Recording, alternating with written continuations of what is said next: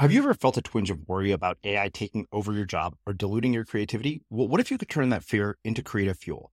We've just published an amazing new ebook called The Four Keys to Success in an AI World. And this is more than just a guide, it's a deep exploration into the human skills that AI can't touch, the skills that are essential for standing out and thriving, no matter how much technology evolves. We're talking about real differentiators here like creativity, emotional intelligence, critical thinking, and much more. Inside, you'll find actionable insights and strategies to develop these skills, whether you're a creative person, a business person, or just simply someone who loves personal development. This isn't a story about tech taking over. It's a story of human creativity thriving alongside AI. Picture this AI as your creative co pilot, not just as a tool, but a collaborator that enhances your unique human skills. The Four Keys ebook will show you exactly how to do that and view AI in a new way that empowers you instead of overshadows you. Transform your creative potential today. Head over to unmistakablecreative.com slash four keys. Use the number four, K E Y S. That's unmistakablecreative.com slash four keys and download your free copy. There's a an image that comes out in, in 12 steps sometimes where you're sitting in the back seat and someone's driving erratically driving the car erratically. And what you're doing is dr- rolling the window up and down. This is back when you know you could you had the, the hand crank for the window. You're rolling the window up and down trying to control the car. And that becomes kind of a metaphor for the rest of your life where you feel sort of out of control and you're constantly grabbing for these things that will give you the illusion of control but they don't actually give you any control because you're looking again I, I think as you aptly point you're looking outside of yourself. You're looking for someone to kind of give you the right system give you the right method give you the right sense of authority, the right air of, of mysticism or whatever it is. And then if I do it the right way, then I will feel right, then things will be okay. And the irony is that some of these things work. This week on the podcast, we're airing a special four part series on the cult of personal development. So many of us pick up books and go to seminars in the hopes of improving our lives. And that's not necessarily a bad thing, but it can be when we're not aware of how it can actually lead to a lot of bad things when we let charismatic leaders take advantage of us and manipulate us. So, we decided to bring in former cult members to dissect this process and explain how this actually happens so that you can avoid it. So, one thing I've realized after so many years of hosting this show is that you hear my voice every week, but I don't hear yours. And I'd really like to hear from you. For this episode, I'm excited to start something totally new called an Airspace. An Airspace is an audio group chat hosted by me and Bob where you can send us an audio message, and when we reply, it'll show up in the main thread. I'll be using Airspace for the next few days to talk more with Bob about toxic charisma and also answer your questions about this episode on charismatic leaders who are toxic. Click on the first link in the description to send me your questions now and view the conversation so far. And when we answer, you'll actually get an email letting you know. You can also be part of the airspace by going to unmistakablecreative.com slash participate. Bob, welcome back to the Unmistakable Creative. Thanks so much for taking the time to join us. It's my pleasure to be here. I love talking to you. Well, likewise, and you are one of those rare guests who now I can claim that you've been on the Unmistakable Creative three times because we've had you, we've had you and Alex together, um, and this time I wanted to bring you back uh, as part of this series that I'm doing on the cult of personal development um, to talk about the sort of darker sides of personal development that I think nobody wants to acknowledge. And uh, obviously, you know, before we get into all that, you know, I like to start with questions that seem like they have nothing to do with your work, but actually, this time I think this is actually quite relevant. Um, that is, what religious or spiritual beliefs were you raised with, and how did that end up impacting the choices that you've made throughout your life and your career? Oh, fascinating. So I was raised in the suburbs of Philadelphia in the Presbyterian Church. Um, we, we weren't super serious, but we were, you know, every pretty much every Sunday we'd go and then, you know, have milkshakes and grilled cheese sandwiches afterwards. And I like to think of it as, uh, or I do think of it as kind of the, um, because of where we were, we were in a very upper middle class suburb of Philadelphia. And if you're familiar with like the prosperity gospel, this idea that the the more righteous you are, the better you do. Mm-hmm. Um, it wasn't explicit at all in the church I was raised in, but there was very much a judgment. Right? It was it was very culturally like we are good Americans. We don't talk about sex. We don't uh, experiment with drugs except for lots of alcohol. and um, and and we we and and there you know I guess I was raised like thinking about a lot seeing a lot of hypocrisy around me and mm. uh, you know pious on Sunday and then people talking you know smack about each other behind each other's back or people you know screwing people over in business and these kinds of things Yeah. And I really, I, I uh, was kind of part of the church enthusiastically for a little while because I've always been something of a spirit, had, had an interest in, in a spiritual life. Mm-hmm. But, uh, but I left it, you know, pretty quickly. I, I feel like almost like most of my life has, has been a reaction against the church that I was raised in. Yeah.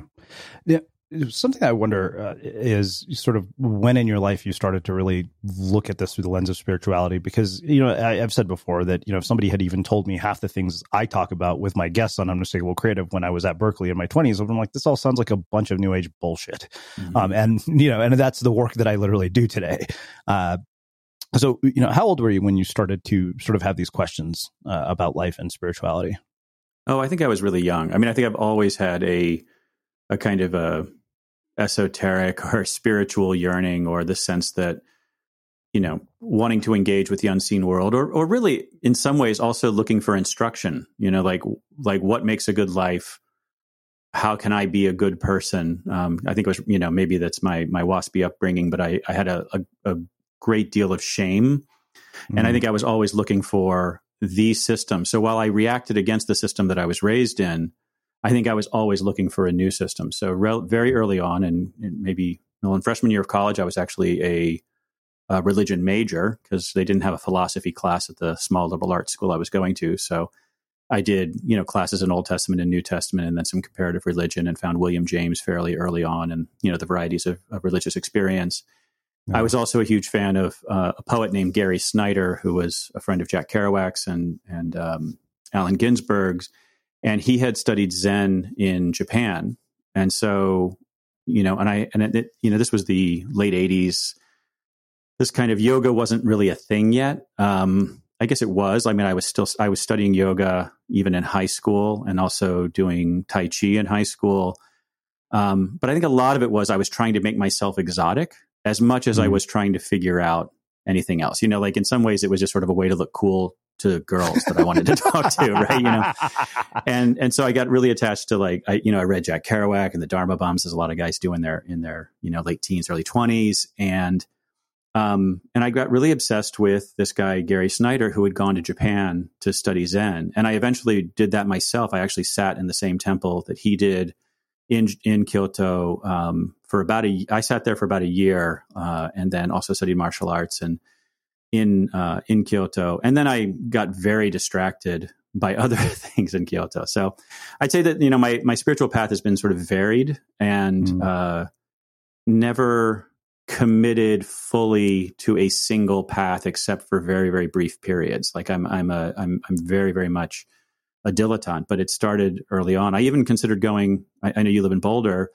um, I, I, visited the Naropa Institute and considered yeah. transferring um, to go to college there, and ended up having a conversation with a guy there that totally freaked me out. And and I was like, "This place is not for me." Somehow that doesn't surprise me. Yeah. Yeah. He talked about how his heart was being ripped out every day. And I was like, I don't know that I want to have my heart ripped out every day. so, yeah. Um, so I, I, moved on. Um, I also spent a lot of time in nature. So I, I did graduate from a, a, school in Arizona called Prescott College, which was very, very oriented towards wilderness studies and the outdoors. And I think that was very much where I truly connected to spirituality was in the outdoors rather than through you know these various sort of structures that I that I experimented with and and, and dabbled yeah. in, you know, Zen and, and various forms of Tibetan Buddhism and martial arts. Yeah, so the two things that come from this for for me, you know, one, it's kind of uh, an odd paradox, don't you think that like you spend all this time seeking answers, you know, outward, and almost all of our sort of spiritual texts, you know, encourage us to turn inwards. One, why do you think that is? And then two, I'm curious about the contrast that you saw between sort of religion in a place like Japan versus religion uh, here in the United States because I, the, the thing that always comes to my mind is this stupid Indian superstition of not getting our haircuts on Tuesdays. And it's the most ridiculous thing because nobody seems to know why the hell that's the case. And I thought, okay, I'm at an ashram in India. Let me ask these guys. They're like, barbershops are closed in India on Tuesdays. I'm like, wait a minute, my parents have lived in the Amer- United States for 25 years and we still don't get our haircuts on Tuesdays. And the answers on Quora were ridiculous from barbers need a day off to, to, you know, they need a day to sharpen their blades after cutting all that hair. But uh, what I, what I really wonder is, is you know what is it that causes people to turn outward rather than inward uh, first, and then also the contrast between Japan and here. Yeah, well, I, I can't really speak, you know, for others, obviously, but I think for myself, again, I was looking for, I was looking to be fixed, and so I think I was looking for an authority figure, frankly, someone who would tell me the right set of rules. Um, and so, you know, I, I grew up in a very let's call it a very rule focused household. My there there wasn't a lot of um, you know warm fuzzy feelings growing up. A little bit of you know a fair bit of trauma and drama uh, that I grew up around. And um, if you know for your listeners, people who have grown up in environments where there is some let's call it mental illness and addiction, which is definitely the, uh, going on a lot in my family, that we end up there's a there's a a, a vi- an image that comes out of in, in 12 step sometimes uh, where you're sitting in the back seat and someone's driving erratically driving the car erratically and what you're doing is dr- rolling the window up and down. This is back when you know you could you had the, the hand crank for the window. You're rolling the window up and down trying to control the car. And that becomes kind of a metaphor for the rest of your life where you feel sort of out of control but you're constantly and you're constantly grabbing for these things that will give you the illusion of control but they don't actually give you any control because you're looking again I, I, think as you aptly point you're looking outside of yourself. Um, you're looking for someone to kind of give you the right system give you the right method give you the right um, sense of authority the right air of, of mysticism or whatever it is. And then if i do it the right way then i will feel right and then i will then things will be okay. And the irony is that some of these things work right? Like somebody says yeah. sit and meditate for a little while and you sit and meditate for a little while and that does force you to actually learn how to self-soothe um, you know sort of emotional imbalance which has been one of my problems in life where my emotions have swung very very you know wildly and and felt i've kind of felt out of control of them and meditation actually has given me a modicum of control but mm-hmm. at the mm-hmm. same time then you become overly dependent on it yeah. um, i'm really reminded of uh, if you're familiar with the cargo cults of uh, of the pacific islands um, do you know the, this metaphor? Do you know the, I don't actually. So the so during the Second World War, um, these Pacific Islands became these stop-off points for all of uh, you know both Axis powers as well as the, the, the U.S. powers, and all of this cargo started to arrive into these islands. Now, cargo is is actually now a synonym for wealth in like Papua New Guinea. Like if you say how much cargo do you have, you mean how much money do you have or how much wealth do you have. But what happened is, is after the war, um, the cargo dried up, obviously, because the, the islands were no longer really strategically important. And so planes didn't stop there anymore. But what happened is, is the, the islanders started to build like bamboo models of planes, life size models of planes as a kind of religion. So the idea is, is they got the form right. You know, here's the mm-hmm. plane. Mm-hmm. Like they connected prosperity to the plane, but they really didn't. Oh, you know, they really they really didn't understand like the mechanism that it was actual planes coming and dropping this stuff off. And so I've heard the same critique in some ways around, like, say, Buddhism in Japan, that the, the, the, the Japanese got the letter, but they didn't open it. So they have all the forms of that sit around. Yeah. You know, this is a, not my critique necessarily. This is a, a sort of a oh, gross overgeneralization, but that they missed some of the heart of it. So when I went to Japan, one of the things I noticed was I had this idea that all Buddhists were vegetarian. They're not. um, because I was a vegetarian. I was like very righteous, you know, like I'm going to be a vegetarian. I remember sitting with a Zen priest at a, at a restaurant and he took me to his like favorite restaurant that served pork cutlet. And I said I was a vegetarian and he looked at me like just shocked. He's like, wait, what? You're a vegetarian. And I was like, wait, what? Yeah. You're a Buddhist. Um, so I think a lot of it was this is a very very long way, winded way of saying that um, that I think there's there's this distinction between what the shape of something is and what and what you really can get out of it. And i think that exists in sort of all religious traditions right? So many religious traditions are really just about the form of it or the following the letter of the law rather than really engaging with the sort of the the spiritual or the personal development or whatever you want to call it. Yeah. Wow this Mother's Day, celebrate the extraordinary women in your life with a heartfelt gift from Blue Nile. Whether it's for your mom, a mother figure, or yourself as a mom, find that perfect piece to express your love and appreciation. Explore Blue Nile's exquisite pearls and mesmerizing gemstones that she's sure to love. Enjoy fast shipping options like guaranteed free shipping and returns. Make this Mother's Day unforgettable with a piece from Blue Nile. Right now, get up to 50% off at BlueNile.com. That's BlueNile.com. Hiring for your small business? If you're not looking for professionals on LinkedIn, you're looking in the wrong place. That's like looking for your car keys in a fish tank. LinkedIn helps you hire professionals you can't find anywhere else, even those who aren't actively searching for a new job but might be open to the perfect role. In a given month, over 70% of LinkedIn users don't even visit other leading job sites. So start looking in the right place. With LinkedIn, you can hire professionals like a professional. Post your free job on linkedin.com slash people today. Everyone knows therapy is great for solving problems. But getting therapy has its own problems too. Like finding the right therapist, fitting into their schedule, and of course, the cost. Well, BetterHelp can solve those problems. It's totally online and built around your schedule. It's surprisingly affordable too. Connect with a credentialed therapist by phone, video, or online chat, all from the comfort of your home. Visit betterhelp.com to learn more and save 10% on your first month. That's BetterHelp H E L P. Planning for your next trip? Elevate your travel style with Quince. Quince has all the jet setting essentials you'll want for your next getaway, like European linen, premium luggage options, buttery soft Italian leather bags, and so much more and is all priced at 50 to 80% less than similar brands. Plus, Quince only works with factories that use safe and ethical manufacturing practices. Pack your bags with high-quality essentials you'll be wearing for vacations to come with Quince. Go to quince.com/pack for free shipping and 365-day returns. There's never been a faster or easier way to start your weight loss journey than with PlushCare. PlushCare accepts most insurance plans and gives you online access to board-certified physicians who can prescribe FDA-approved weight loss medications like Wegovy and Zepbound for those who qualify. Take charge of your health and speak with a board-certified physician about a weight loss plan that's right for you. Get started today at plushcare.com slash weight loss. That's plushcare.com slash weight loss. plushcare.com slash weight loss.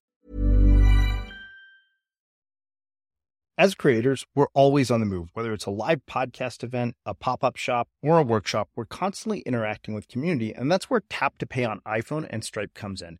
Imagine this. You're at a live event, a listener loves your merch, or a participant wants to sign up for your course on the spot. With Tap to Pay on iPhone and Stripe, you can accept their payments right there and then, right from your iPhone so there's no extra hardware or no delays. Total game changer. It's not just for creators. Any business owner can do this. It's about making transactions smoother and much more personal, growing your business in your way. We've been using Stripe for our products and courses for a long time, and now with Tap to Pay on iPhone, you can take your business to the next level too. So visit stripe.com slash tap iPhone to learn more. Remember, folks, with Tap to Pay on iPhone and Stripe, your business is always at your fingertips. Yeah, I, I think you brought up uh, a word that really struck me, and that was this idea of dependency. And I think it's so ironic. And you know, I've been mentioned this before. Werner Erhard, uh, you know, the Landmark Forum, he told Dan Kennedy once. He said, you know, when Dan Kennedy said, "Sum it up for me in one sentence," he said, "We sell independence, but we breed dependence." Mm. And I've noticed that. I've noticed how people sort of become personal development junkies, and rather than you know self improvement improving their life, it becomes their life, and nothing actually changes as a result what what do you think based on your own experience causes that sort of dependency trap? Hmm. it's a really good question. Um, again speaking for myself you know I, am going to go back to emotional maturity and emotional immaturity. This is a, a lens through which i've been looking at myself a lot recently. And one of the things i've noticed is that the times when i've been most dependent is when I've been looking outside of myself to kind of fix something inside of myself, which I, I think that's a you know a really interesting dichotomy you've brought up here. But you know, I mean, it can be really straightforward in a in a relationship. I feel bad, and then I go to my partner and I'm like, make me feel good, you know, like, and you know, the most let's call it the most abusive I've ever been in a relationship is when my partner has like pulled that you know she stops looking at me in that way that makes me feel so you know soothed for a moment and then i start berating her it really makes no freaking sense right but i start berating her in a way to give that to me again, right? Like, and, and the typical is like if she criticizes me in some way, I get defensive. You know, this is like going back to John Gottman's work, right? The yeah. defensiveness is sort of the one of the core things that destroys relationships. But that I'll get defensive because what I want is I want to feel good, and what I and so what I don't have, and and what I lack, what I've lacked most of my life, or much of my life, is an ability to do what psychologists would call self soothe, right? So when I feel upset, to then feel that feeling, be fully mm-hmm. present with that feeling, allow myself to really have it, process it, maybe even do a deep dive and, and go underneath it and say, well, what, you know, what are the root causes of this, both sort of developmentally for myself or situationally for where I am right now? What can I actually, what can I, you know, what can I do about it? What can I not do about it? Can I, do I just need to accept it? And, you know, again, I was raised in a family where there wasn't a lot of warm emotions. And certainly when I was emotional, there was a lot of disapproval. And so I learned to really distance myself from even my own awareness of how I felt about something. And so when I'm seeking, when I become, when I've become dependent, and I've become dependent, you know, as we're, we're going to get to, I think, in this conversation, where I was in a cult for two years and I was mm-hmm. very dependent upon the community and very dependent upon the teacher. What I was dependent upon was approval, right? I needed somebody to tell me that I was a good boy, that I was doing okay, that I was doing a good job. And I think, at least for me, that's where this, you know, I'm, I'm looking for a, maybe a father figure, a mother figure, you know, to tell me that every, that I'm okay and that, um, I don't, that I don't need to, I don't know that i'm that if, or that if I do something that they tell me to do, then I will be okay. And I think that's really the cult hit right there, right? Mm-hmm. You know, mm-hmm. like, oh, yeah, you're right. You're not okay. But yeah. if you go and sell these courses for me, if you go and clean the center really well, if you, you know, do, you know, this spiritual practice, you know, this many times or something like that, then you will be okay. And you get kind of caught in this, um, you know, sort of endless hedonic loop, I guess. Yeah. Well, I think it's so fascinating that you know you, you mentioned sort of authority figures because even when I think about the seduction community and, and my experience with it, I, I realize people go there uh, in a desire to improve themselves with women and, and dating. And what was hilarious, you know, kind of sad even, was how much time people spent seeking validation from other men, authority yeah. figures in the community. So this is kind of a real odd paradox. You know, now it's become about impressing other guys you know with your conquest as opposed to actually improving yourself and you know being getting better at dating and relationships. Yeah. But you know we're also like tribal in you know and and even you know the primate part of us you know seeks to looks for the powerful you know person in the in the environment and wants to curry favor in some way like being attracted to the person who is most powerful in the environment i, I do think it's it's somewhat natural i don't know if it's healthy or unhealthy i've i've seen yeah.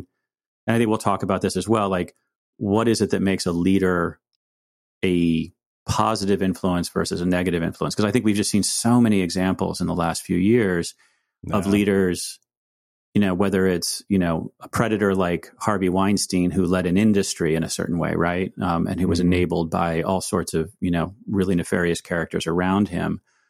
Or whether it's Adam Neumann at WeWork, who's, you know, whipping people up and getting people to work for below market wages in order to change the world through renting office space, right? You know, like it's this kind of um, I do think, you know, like I follow certain people, like there are certain people that really inspire me that I want to be around, that I want to be, that I want to be with. And I want them to like me, obviously, mm-hmm. right? I mean, I think there's, yeah. there's something to that. But at the same time, there's a really, really, really, you know, that can really hook into whatever maybe historical dysfunction we have. Yeah. Well, I think that makes a perfect segue into talking about your own experience. And, you know, I mean, you sent me an uh, essay that you wrote, um, which was just mind blowing about toxic charisma, which I realized was just such a perfect frame for our conversation. Um, but for, you know, people who may not have heard your last interview, can you give us the sort of, you know, condensed version of how in the world you ended up in a cult? yeah, sure.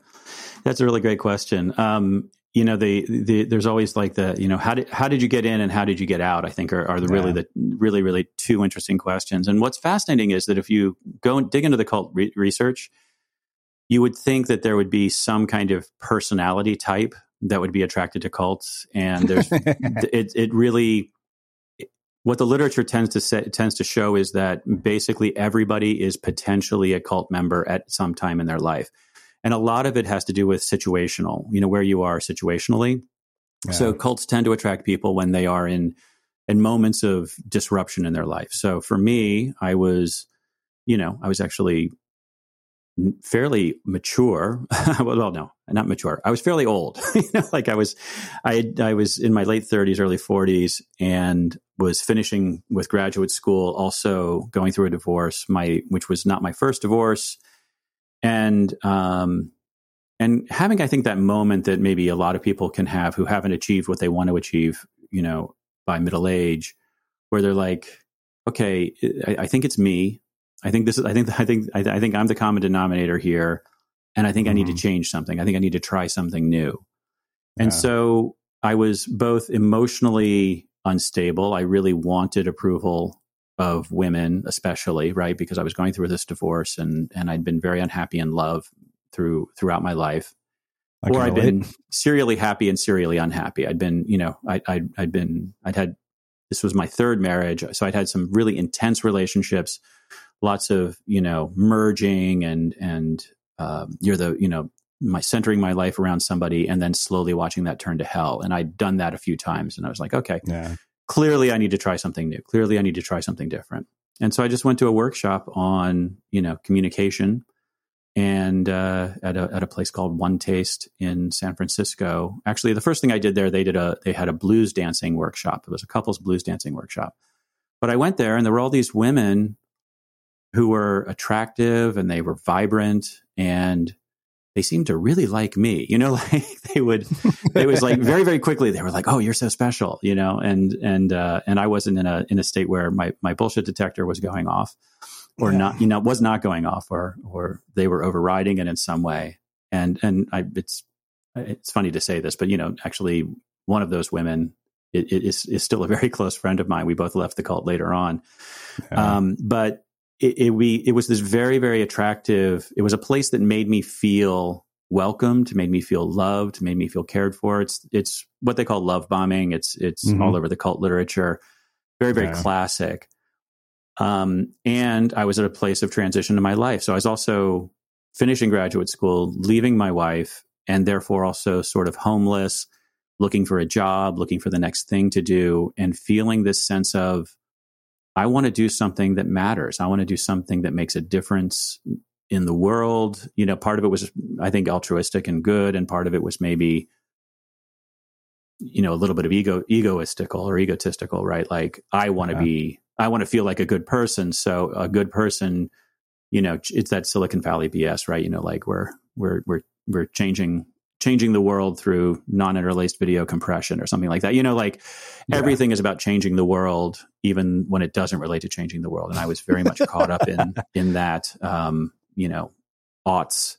Uh, that the, the hubris of, of, of the era, and we were very connected to Silicon Valley in a lot of ways too. There were a lot of engineers that came through the place. We were we were actually funded by uh, a fairly um, wealthy investor and and inventor. Uh, who I also kind of became somewhat close to. So it was a very, in- yeah, it was a, it was a very interesting time and very attractive, and it delivered on its promises in some ways. You know, like all of a sudden there was more sex in my life, there was more attention in my life, there were more hugs in my life, there was more mm-hmm. sense of purpose in my life, and for a while it was very, very, very attractive and very well seductive. Yeah, I, I, mean, as a single guy, I can't think that I wouldn't enjoy that either. Like, uh, I, I, appreciate the fact that you, you know, brought up, you know, the idea that your bullshit detector, uh, you know, wasn't, you know, on at that point. And I, I think that would be particularly hard for any guy. Like, if you're, you know, in a vulnerable state and you're getting all this attention from attractive women, I think I would be very unlikely to be able to turn on a bullshit detector as well. I'd be like, ah, oh, this is fantastic. So, I guess the, the question then is, you know, why do, do people's bullshit detectors not go off or why didn't yours outside of the fact that you're in you know sort of this emotionally vulnerable state Well, I think there's a few things. You know, um, in the in the uh, the essay that I wrote that you that you referenced, which by the way, I'm still looking for a place to publish, so you have an idea. Um, the I, I, cite the work of this of a neuroscientist by the name of Antonio Damasio, uh, who wrote a book called um, Descartes' Error. And Damasio is kind of a legend in the field, but one of the things he really looks at is the roles that emotions play in decision making. And what was really fascinating to me is that he, a lot of the patients or a lot of the cases that he worked with are people who have had brain damage in a certain way that makes it almost impossible for them to have an emotion. So they become purely analytical. And you would think that that would lead to better decision making. But what he found is that people who have that tend to get, there's way too much data available to make most decisions, and a lot of it is inconclusive. So, uh, one of the stories he tells is somebody trying to decide where to go for dinner. And he literally just spends hours trying to decide where to go for dinner because there's way too much, you know, like where, what proximity, health, what is it, what does it taste like? What does it cost? You know, all of these different factors. And he just sort of can't say, well, what do I like? What do I want? And so what Damasio says is that um, that emotions actually constrain the, the, the value of com- emotions is that they constrain the field within which our logical mind will operate. And there's a, a cult researcher, a cult survivor, and, and, and therapist and researcher named Janja Lalich, who wrote a wonderful book called Take Back Your Life. And she articulated this thing called, she calls it bounded choice. So the idea is, is that you have all of your logical faculties are available to you, but they are bounded via emotional attachment to a leader or to a community inside of a sort of nonsensical potentially, right? Like, so for me, what happened was I became, I became very attached to the group. The group was where they became my friends. They became my lovers. They became my job. They became my, where I lived, you know, like, so everything I did became wrapped up in this group. And so I could spend all day, every day thinking about, you know, using pretty good logical faculties. I, I, I'm a pretty logical guy. I, you know, and and fairly intelligent, at least by standard, you know, definitions, I guess.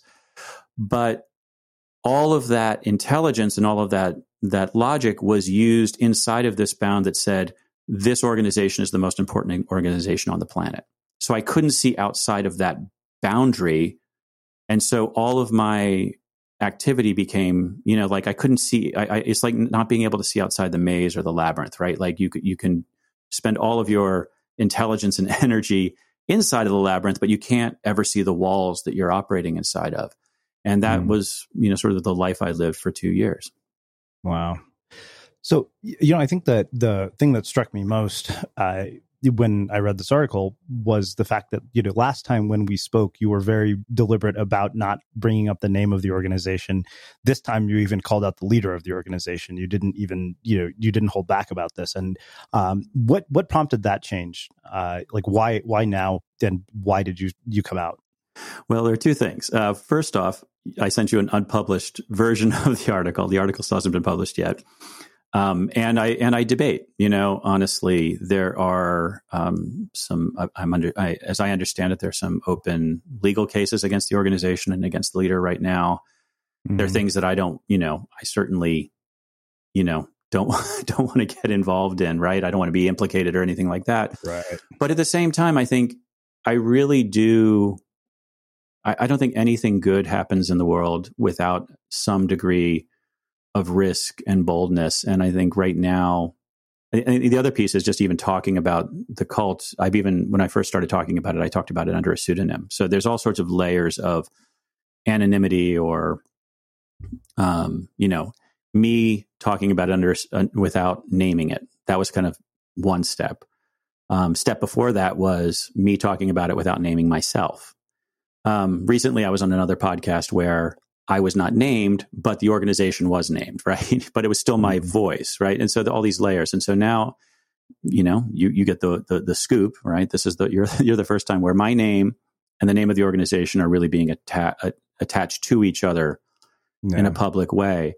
And I can't say, you know, like I've sat down with, you know, frankly, my lawyer would tell me not to do any, you know, not to say anything because he always says, you know, you know what lawyers say. Lawyers say no, like lawyers, yeah. yeah, yeah. They just say they just say don't. They just say remove all risk you know, unplug your computer from the internet, um, and and then you'll avoid viruses, right? But but I do think there's real value in talking about the specific dynamics that I experienced inside this organization, and also, you know, frankly, when I watch the courage with which people like Leah Remini um, talking about Scientology or Sarah and Nippy and Mark Vicente and and all of them talking about NXIVM, which by the way, our group and NXIVM, I think shared some very very very common DNA. Um, wow. And then I think there's also the other side of it where there's a dynamic inside when people leave cults. Um, we all do it in sort of different ways, uh, and we all, and there's a but there's a very common actually we, we, we talked I think before we turned on the the record about Matthew Remski's work over at Conspirituality. Mm-hmm. But one of the things he talks about is I got mineism. And the I got mineism is, well, the organization was pretty good for me. I don't know what happened to those other people, but you know, I got something out of it. Yeah. And I I understand that. I actually got a lot out of my involvement with OneTaste. You know, there some of their techniques or technologies or practices I found very valuable. And in, and in some ways, I also got to explore some things in life that I probably wouldn't have gotten to otherwise, being the, the kind of nervous and, and uptight dude that I was. It also got me to hit a kind of crazy bottom, which allowed me to unpack my life and put it back together in a much, much more productive way. So they didn't intend to do that, but I got that out of it because, you know, leaving and being and recovering was such a valuable experience for me as well. Mm. But um, I do think it's important to really talk about what we're talking about. Um, not to, I don't want to talk in code anymore. And uh, I'm fortunate enough to be successful enough in my career that, you know, I can take some more, I can take more gambles than maybe I, maybe I could have a few years ago when I was, you know, kind of broke and putting my life back together. Yeah.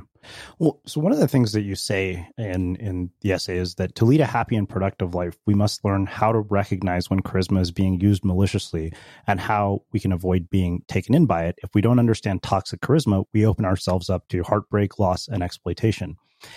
And yet, you know, on the surface, what looks like toxic charisma is incredibly charismatic. You know, like to your point, you know, how does Elizabeth Holmes, you know, end up getting that many people to believe in something that's a total fraud? How does Adam Neumann walk away with a billion dollars, um, you know, relatively unscathed while all these other people got screwed? And so I wonder, you know, first off, like how how do we overlook this? Like what what happens? Because you know when i think about this I, I, kind of wonder if some of the the sort of you know top personal development people in the world fall into this category of toxically charismatic Um, hundred percent, yeah. And one of the questions I'm gonna so I'm gonna I'm gonna get your question in a sec because one but one of the things you yeah. bring up for me is did they start off charismatic? Yeah. Or or I'm not trying no, did they start off toxic, right? Mm. Or did they learn how to because this is this is something I think I always wonder when I see somebody doing something that I think is kind of a grift, right? Which I think is so common right now among internet influencers and even and personal development world, right? Mm-hmm. Where people sell really expensive programs or they sell supplements based on how attractive they are or how funny they are. You know, like um, okay, so one one person I go into in the article and, and, and who's really top of mind for me right now is JP Sears, right? That stood out to me for sure. Yeah. yeah. And I, I, I, thought he was funny as hell when I first saw him, you know, like he's sort of self deprecating mm-hmm. and, uh, you know, his how to be ultra spiritual. I just, I loved it. I thought it was, I thought it was so fun and so funny. And I, you know, I didn't necessarily really follow his work. But then now I find you know, here it is a few years later, and, and over the course of the last year, I've become very aware of him, and I've and I've followed his stuff a lot more closely, and a lot of the critique of it. He's anti-mask, anti-vax. Um, he's you know on one podcast with uh, he he was talking about threatening violence to a to public health workers who are going to vaccinate in his community. You know, just in this offhand kind of like silly kind of way, and then he's like, "It's just jokes. It's just jokes," right? So he's attracted a bunch of people, and and it, and he slowly, I think, turned toxic. I think in the beginning he wasn't, at least because it was sort of like he was making fun of himself and a community he was part of, and now he's making fun of other people, and it's this yeah. like really sort of gross cutting weird stuff. It's that I find uh, maybe I don't have a sense of humor, but I just don't find funny. But the thing is, the dude monetizes his stuff by selling supplements and selling life coaching courses. So the more attention he gets, the more money he makes. Yeah. And I think there's this dynamic when you're when you're charismatic that you especially now in the age of, of the internet, right? You can monetize that stuff, right? You can and monetization is is a and you can not only monetize it, but you can get ego strokes from it as well. People telling you how funny you are, how great you are, how amazing you are, mm-hmm. buying your bullshit. And sometimes I think people start off saying, I'm going to say what I believe, and then I'm going to get some attention, and then I'm going to monetize that attention, and that's going to be a you know a good thing. And then they start saying, I'm going to say what gets attention because I'm monetizing that attention. Right. And then they maybe even start to believe that thing that they're saying, right? You know, and I and I really don't know where that, you know, power corrupts, right? When people mm-hmm. uh, when people get told you know, like Adam Neumann, you tell him he's, you, t- you tell a 30 year old he's Jesus Christ, who Scott Galloway loves to say this, right? You tell, you tell a 30 year old he's Jesus Christ and he's going to believe you, right? Yeah. And so I can't, I really can't unpack that because I can't see inside people's heads. But what I can mm-hmm. do, and what my intent was in the article and my, what I he would love to talk about some here is I can't talk about what makes somebody toxic, why they become toxic, but I can help you understand when you are in the thrall of somebody who is toxic to you and potentially what to do about it. And that's really that's really what I'm interested in.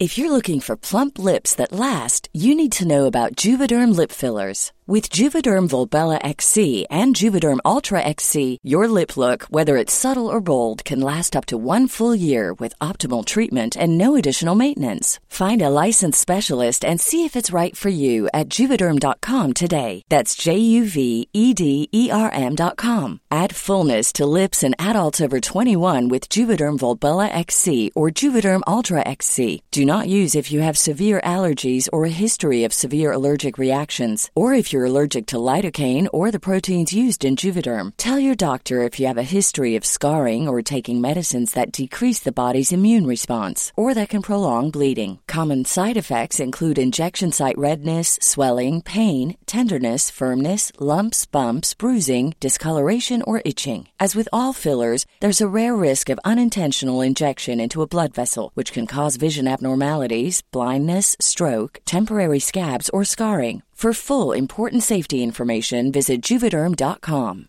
Ready to pop the question? The jewelers at BlueNile.com have got sparkle down to a science with beautiful lab grown diamonds worthy of your most brilliant moments. Their lab grown diamonds are independently graded and guaranteed identical to natural diamonds, and they're ready to ship to your door. Go to Bluenile.com and use promo code LISTEN to get $50 off your purchase of $500 or more. That's code LISTEN at Bluenile.com for $50 off. Bluenile.com code LISTEN. Ryan Reynolds here from Mint Mobile. With the price of just about everything going up during inflation, we thought we'd bring our prices down. So to help us, we brought in a reverse auctioneer, which is apparently a thing. Mint Mobile unlimited premium wireless. Ready to get 30, 30, bit to get 30, bit to get 20, 20, 20, bit to get 20, 20, bit to get 15, 15, 15, 15 just 15 bucks a month. So, Give it a try at mintmobile.com/switch. slash $45 up front for 3 months plus taxes and fees. Promo rate for new customers for limited time. Unlimited more than 40 gigabytes per month slows. Full terms at mintmobile.com. There's never been a faster or easier way to start your weight loss journey than with PlushCare. PlushCare accepts most insurance plans and gives you online access to board-certified physicians who can prescribe FDA-approved weight loss medications like Wegovy and Zepbound for those who qualify. Take charge of your health and speak with a board-certified physician about a weight loss plan that's right for you. Get started today at plushcare.com slash weight loss. That's plushcare.com slash weight loss. plushcare.com slash weight loss. Hey there, it's Michele Norris. I'm host of a podcast called Your Mama's Kitchen. When I travel, I'm usually looking for a way to find a taste of home when I'm not at home. And one of the things I love to do when I am at home is entertain. And Airbnb allows me to do that. When I was in California recently, I rented a house that had a great kitchen. And when we were sitting around the table, we we're all thinking, we're in someone else's house. Someone could be in all of our homes as well. If you have a home, but you're not always at home, you have an Airbnb. Your home might be worth more than you think. Find out how much at airbnb.com/slash host. Everyone knows therapy is great for solving problems, but getting therapy has its own problems too, like finding the right therapist, fitting into their schedule, and of course, the cost. Well, BetterHelp can solve those problems. It's totally online and built around your schedule. It's surprisingly affordable too. Connect with a credentialed therapist by phone, video, or online chat, all from the comfort of your home. Visit betterhelp.com to learn more and save 10% on your first month. That's BetterHelp, H E L P. I think that you know the the thing that I, I, thought was fascinating. You say that demagogues speak to fears and prejudices because they know that it will make people feel cared for, and they're easier to influence. Gaining trust without earning it is the essence of charisma, and this is something you know. I, I, you know writing this new book called "Not Another Damn Self Help Book," in which I'm actually questioning you know a lot of of you know sort of personal development and, and asking people to consider whatever advice they get in the context of their own lives. Which is why you know even in my community, I almost every time I teach something, I give it with the caveat that you should consider the possibility that everything I'm telling you is bullshit because it might be. Um, like I can't claim that I'm the authority figure on this. Yeah, I have experience, but I feel like people often what happens so often and I see this I've seen this with people who follow our own guests where they treat guidance as gospel. And so, you know, one you know, why is it that that we have this whole idea of there's something missing? Like that seems like the easiest thing to prey on and these people really take advantage of that. And, you know, I see it, like you said, I mean, influencers do the same thing. Uh, and you actually say toxic charisma is essentially a, a, confidence game, a con. A shady salesman may trick us out of money or might give up our lives for the ego of a charismatic leader or, or any number of shades in between. And like, I almost kind of feel like, you know, I could, I could look back at people that I have met as a byproduct of doing this work and say, yeah, they fall into that category. Some of them might even be our own peers. Yeah. Yeah, yeah. Um, sorry, what? Can you ask the question again? Yeah, I guess in, it was more, more yeah. a comment than a, a yeah. question, really. Yeah. Um, is, is, that you know, like, how is it that, that, we actually, you know, don't recognize this? And and um, you know, the thing is that people are being exploited, and yet nobody seems to acknowledge this. You know, I like one of the things I remember hearing um, was you know what a, a, typical Tony Robbins seminar is like. Obviously, you know, lights down low, blaring music, room cold, like everything that basically will cause people's rational thinking to shut off. And uh, somebody had told me a story where he gives this really emotional speech and it turns out the whole thing is a sales pitch and mm-hmm. you know a friend told me another you know well-known leader in our space you know does something very similar and gets all these really charismatic people to get up on stage and she said literally people walk to the back of the room open their checkbooks and sign $10000 checks yeah. and so often they're spending money they don't even have yeah I mean, I've done it. I've I've gone to those one of those landmark uh, graduations and and ended up putting money down. I never actually went to the landmark thing, but it was it was clearly a, you know, we're going to put you in a certain emotional state, and then we're going to ask you to make a rational decision about your finances, right? Yeah. Um, and you, you know, and I and I think it's. I find it toxic, right? So, um, in in my article, I also reference um, Terri Cole, if you don't know her work, she, yeah, she she's wonderful. She's yeah. Yeah. Yeah. Oh, oh, she has. Yes. Yes. Terri, Terri's great. So, and one of the things she says is like, look, um, here's some ways to kind of like th- figure out whether or not somebody is, is, is kind of pulling a, pulling a game on you, right? One, you know, like, are they introducing, like, is it, is it, are they making you feel urgent? Right. Mm-hmm. Like, that uh, that you know buy now or you're going to missing out you know which is which is really really common. I think that's the scenario that you're describing. Or yeah.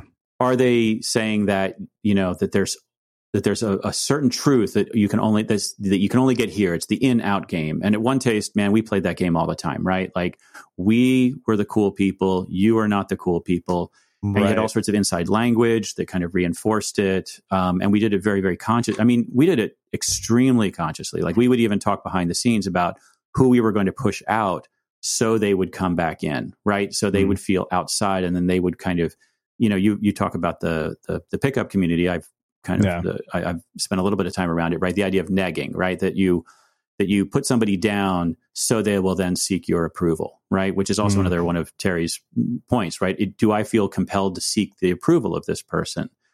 Um, and so, but I think there's all these like sort of markers so I guess your question is, is like, how does this happen? It happens by design very, very yeah. often. I think. I think um, people like sales techniques are scare the hell out of you, right? Um, and then inspire the hell out of you, and then do it in mm. sort of, and then love bomb you, right? Like, like uh, if you keep going this way, your life is going to is going to be terrible. It's going to turn to shit, right? Um, We have a unique way to do that, but you have to act now and then it's and so it's these it's not one thing but it's and people people do it in in a variety of ways and with a variety you know when when you're in the presence of someone who's doing it poorly it's just so obvious. It's like okay what are you doing buddy? I, mm-hmm. I, you know like I, I totally see through you. But it can happen. There are some people like this is something they say about Bernie Madoff. Like Bernie Madoff he actually was like oh I'm too full. I can't take on any more investors. And he also never promised like wild um, returns. He's like, no, no, I'm going to give you slightly better than market, but very steady returns over a very long time. And that was how he, you know, and he was very convincing, which is also what you hear people say every time you hear an interview about Adam Neumann. Adam was very mm-hmm. convincing, is this like phrase that comes up again and again.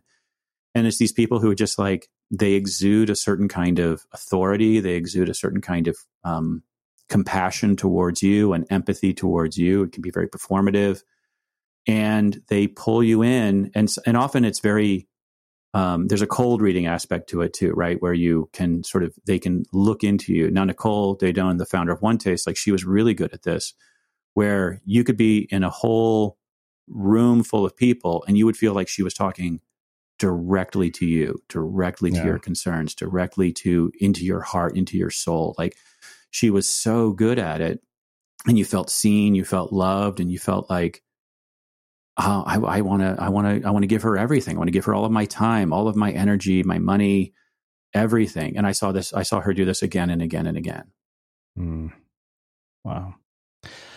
So I, I, think the this is you know the, the realization I came to with the seduction community is that I pushed this sort of desire to improve to a point of diminishing returns where we were looking at our lives and like we don't actually you know we're not attractive to women because all we're obsessed with is how to be more attractive to women. Like have you guys realized how ridiculous this is?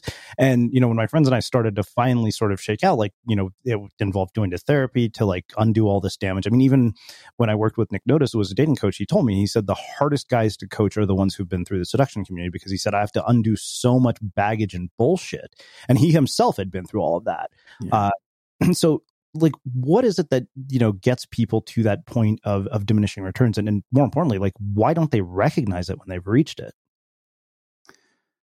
Yeah so the as i understand you know sort of the the underlying sort of cultic dynamic so I, we've i've talked about love bombing right? So yeah. love bombing gets you in and it makes you feel like i'm part of this community and you know i can i i still like i'm i'm still like thinking back on there were moments that I had that are some of the most sort of spiritual and satisfying that I can still even access today, right? Thinking back on how I felt, how approved of I felt, how loved I felt, how loving I felt towards everybody around me.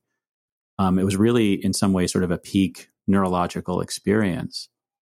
But then what happens is, you know, again, this sort of scarcity, right? We just were talking about it with Bernie Madoff and others, right? Is that they will then sort of push you out and so it's I think it's very akin to a what drives uh, sort of narcotics addiction, right? Is like the first high is amazing, and the subsequent highs just aren't as good, and you're always chasing that initial experience, that initial high, and you don't really notice that while you're chasing that high, that you're not because your your logical brain is then you know constrained and bounded by you know this emotional attachment you have to the group or to the leader that you're not really noticing, well, wait a minute. I joined because I wanted to get this particular outcome. And like, am I going to benchmark again? You know, and, and certainly they don't encourage you to benchmark against that outcome, right? Yeah. and, and, and there's also an irony to it as well, because many of these groups say, I'm going to prom, I promise you freedom. I promise you freedom from want, freedom from your own mind, freedom from your own desires, you know, like the, the sort of classical spiritual, right. um, come on but the business model of the group is dependence, right? you know? Yeah. So they don't want you to leave really. And mm. so as soon, you know, and, and so, um, actually it's funny. I just heard, uh, uh, Nippy and Sarah from NXIVM talking about this with Matthew Remski, their podcast, but that they were saying like that the, that as soon as you got some achievement, then your problem was now your attachment to that achievement and you had to, you know, uh, and so what was interesting for me is like when I went into OneTaste I went in because I was trying to, I guess, fix my relationships with women. You know, it, it was mm. sold as a kind of communication course and and you know, um,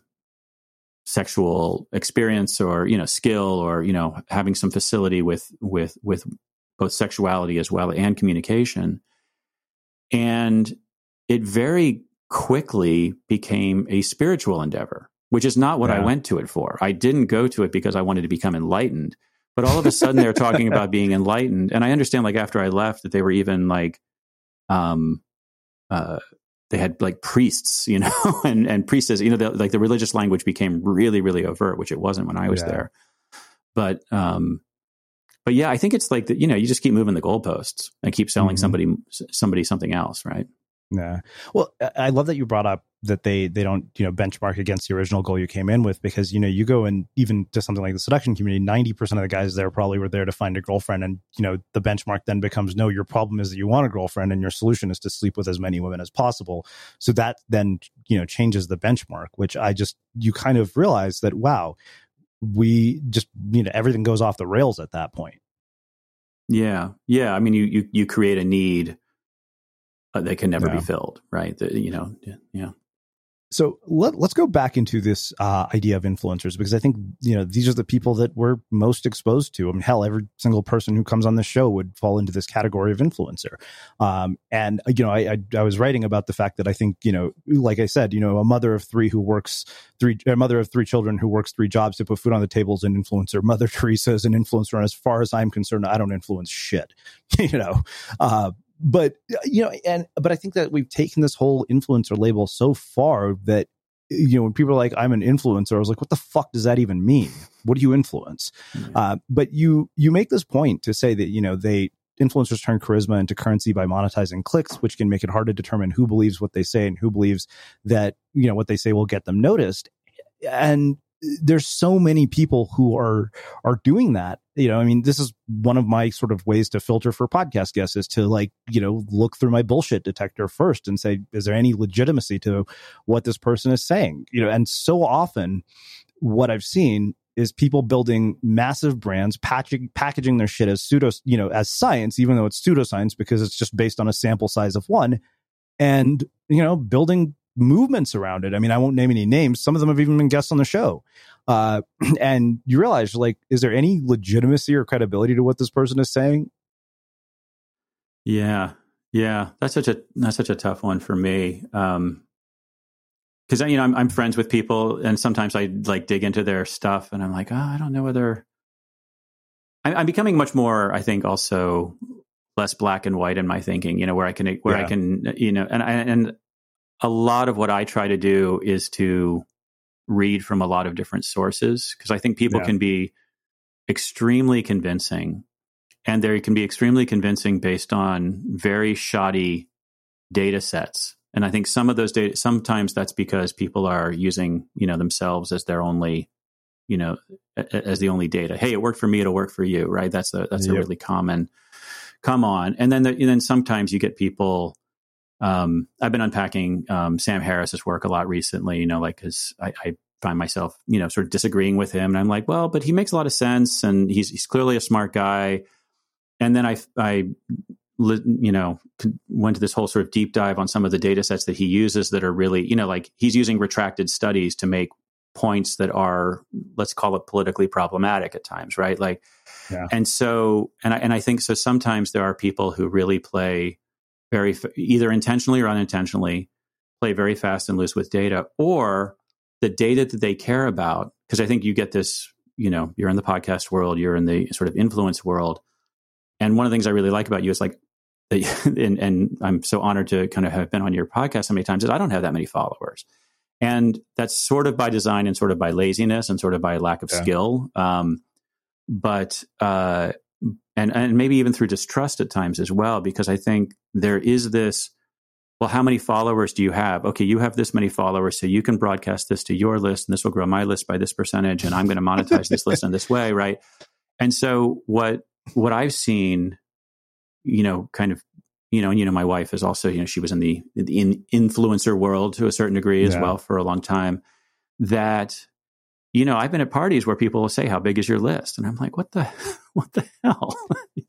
you know, like, the, and and really, what they're asking is, "How seriously should I take you?" Yeah. Um. And and so we've social proof is valuable, right? You know, like some, you mm-hmm. know, like we we want to check other check check our bullshit detector by saying, well, what do I think gossip has a real value? Like, does somebody walk their talk? Like, we want to we want to know that at times. Yeah. But at time, but I think in the age of social media, our you know like it's hacked our brains in so many ways and one of the ways it's hacked us is that the more you know likes and subscribes you see on somebody's list you're like oh well you know the more important that person is it's like the, the more dollar you know i see on the price tag of a bottle of wine the better i sort of somehow naturally think that bottle of wine is unless i know a lot about yeah. wine or have spent a lot of time um, you know questioning that mm-hmm. Yeah, no, I mean, we openly say on our contact form, we don't give a shit how many followers you have. We yeah. could care how less how many books we've just sold, and we've turned down, you know, really high profile people who everybody else says yes to. Um, I, I, pride myself on that. I, I think that you bring up an incredibly important point, which is context. You know, like I, my two most important mentors are practically invisible on the internet. Uh, one of them had 150 followers when I met him, which is why I think that one of our biggest mistakes we make when it comes to this is to judge somebody's credibility by how they present themselves online because we know anybody can manufacture the appearance of authenticity and legitimacy nowadays. Yeah. Yeah, maybe people are really good at um so you know I did my undergrad in in philosophy and you know, sort of so cognitive biases and and, and logical fallacies. It's kind mm-hmm. of funny to, to speak as an ex cult member to be like, I'm really I really care about logical fallacies and cognitive biases, but I do. I spend a lot of time thinking about those and I and and sort of checking myself for those. And what I find is, and what's really interesting is, I think also intelligence can sometimes work against us, right? So one of the things mm-hmm. that the data will tell us too is that the more that the smarter people are often the better they are at defending their own um, biases, right? Yep. And so, so yeah, and so I see this. I, I I feel like you see this a lot in the in the social media world. So for myself, you know, I left Twitter a little while ago. I left mm-hmm. Facebook a little while ago. I'm still on Instagram, but you know, it's it's on probation right now. Um, I stay on LinkedIn because it's definitely valuable for business for me. Um, it is where I it is where you know people find me so I can I, I can do work for them.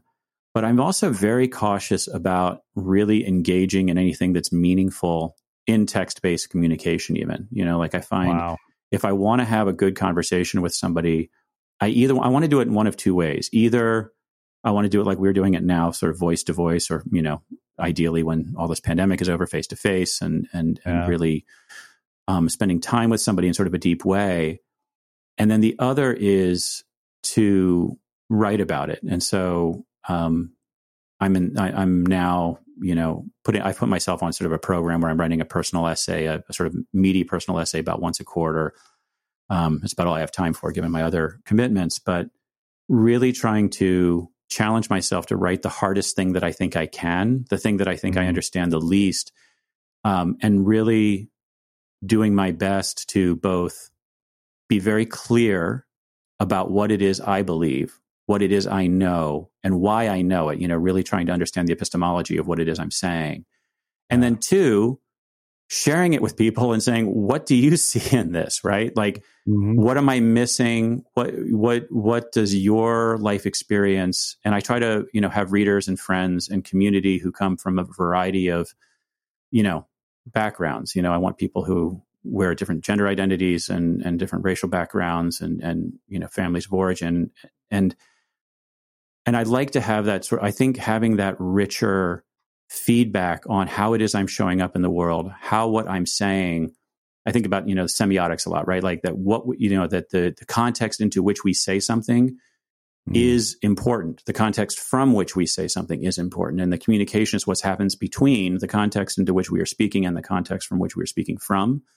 Yeah. And that we cannot see that by ourselves. And so that in many ways we are works in progress and we're co-created by our communities. And so having people in my life and having a community around me, not a cult around me, because the cult is all mm-hmm. thinking the same thing and all looking for the same leader to the same leader to the same sort of mental framework, but really challenging my thinking as much as I can from as many yeah. different angles as I can. Um, I think it keeps me honest. It keeps me happy, and and hopefully at some point it'll result in an essay or two that's really valuable for the world. So. Yeah, I, I think what you what you're really talking about here is self awareness. I mean, this is why I try to bring on you know as many different perspectives as I can. You know, I will talk to people who are extremely religious because I want to learn you know how they see the world and what I can learn from them. You know, I've had people like I've reached out to former white supremacists because I want to talk to them. I want to find out why they have thought this way. Um, and I think that that's so important because we tend to consume so much content in an echo chamber. Like I realized after a certain point, and I, I think I wrote about this the other day. It was like lifestyle design versus life by design, and how you know we got to early 2009, you know, Tim Ferriss's four hour work week becomes sort of, you know, mainstream in the zeitgeist. And suddenly the narrative is this is the way that you are supposed to live a, a really amazing and rewarding life. And we suddenly started to discount normal. You know, it's like, oh, you know, like we would see people who worked nine to five jobs and, you know, lived relatively normal lives as beneath us. And I was like, who's to say those people aren't happier?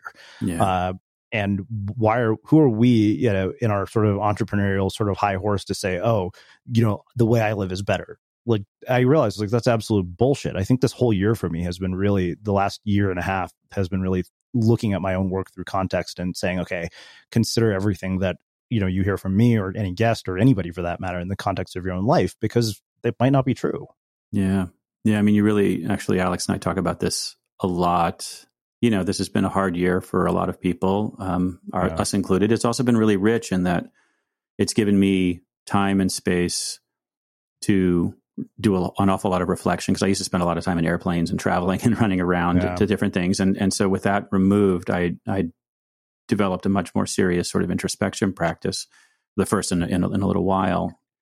And then we've also had some real challenges, you know, mental health problems in our families and, and, you know, the fear of the pandemic and health problems and a variety. And, you know, I'm 55. Uh, I turn 56 fairly soon, um, which I always remind myself is like the age that Steve Jobs died at, you know, like, and, and what have you done with your life, you know? Yeah.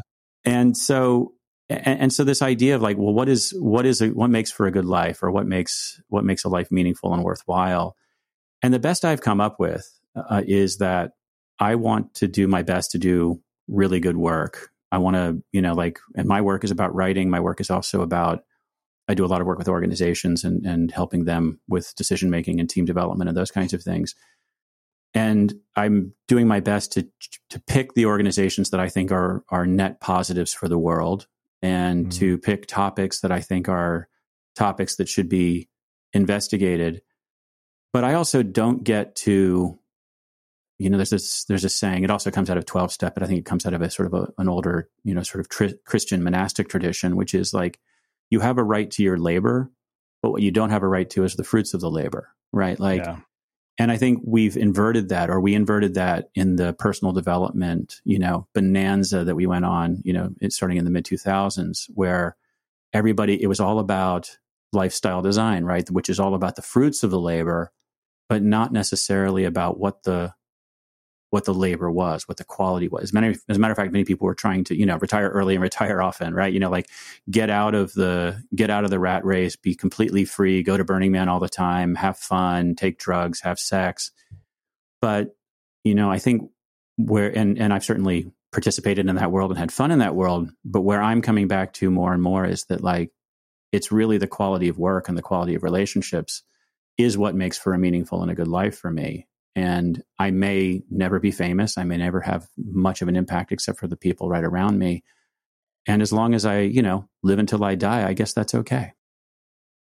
As I mentioned at the beginning of the episode, I'm really excited about something totally new called an airspace that gives you an opportunity to participate in the show and ask your questions.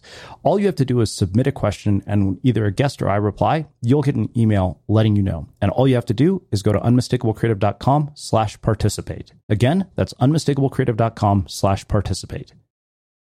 I can't think of a better way to wrap up this conversation. Um, so I have one final question for you, which I know you've had, I've asked you multiple times. What do you think it is to make somebody or something unmistakable?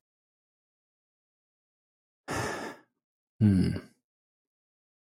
Well, it could be recency bias um, because of what I was just talking about. But I think what I look for is when I think about the people in my in my life that would that would match that description, it's people who are unapologetically themselves and you know willing to be bold, be definitive, take risks, and then also have a kind of humility and curiosity that sits behind it. And I and I you know I, I sometimes go back to like Otto Scharmer's work around presence, right? This idea that like I don't know exactly how to describe what presence is, but I know what it is I when I feel it when I'm when I'm in somebody's presence. So somebody who is who can be present with me either virtually or hopefully not virtually soon, right?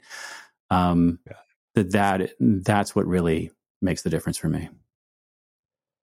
Amazing. Well, uh, I can't thank you enough for taking the time to join us and share your perspective and your insight uh, as a part of this series. I mean, I knew I knew it was kind of a no brainer to bring you back, and this has been really, really thought provoking. Uh, where can people find out more about you uh, and your work and everything they up to? Given that we know you're not on social media anymore.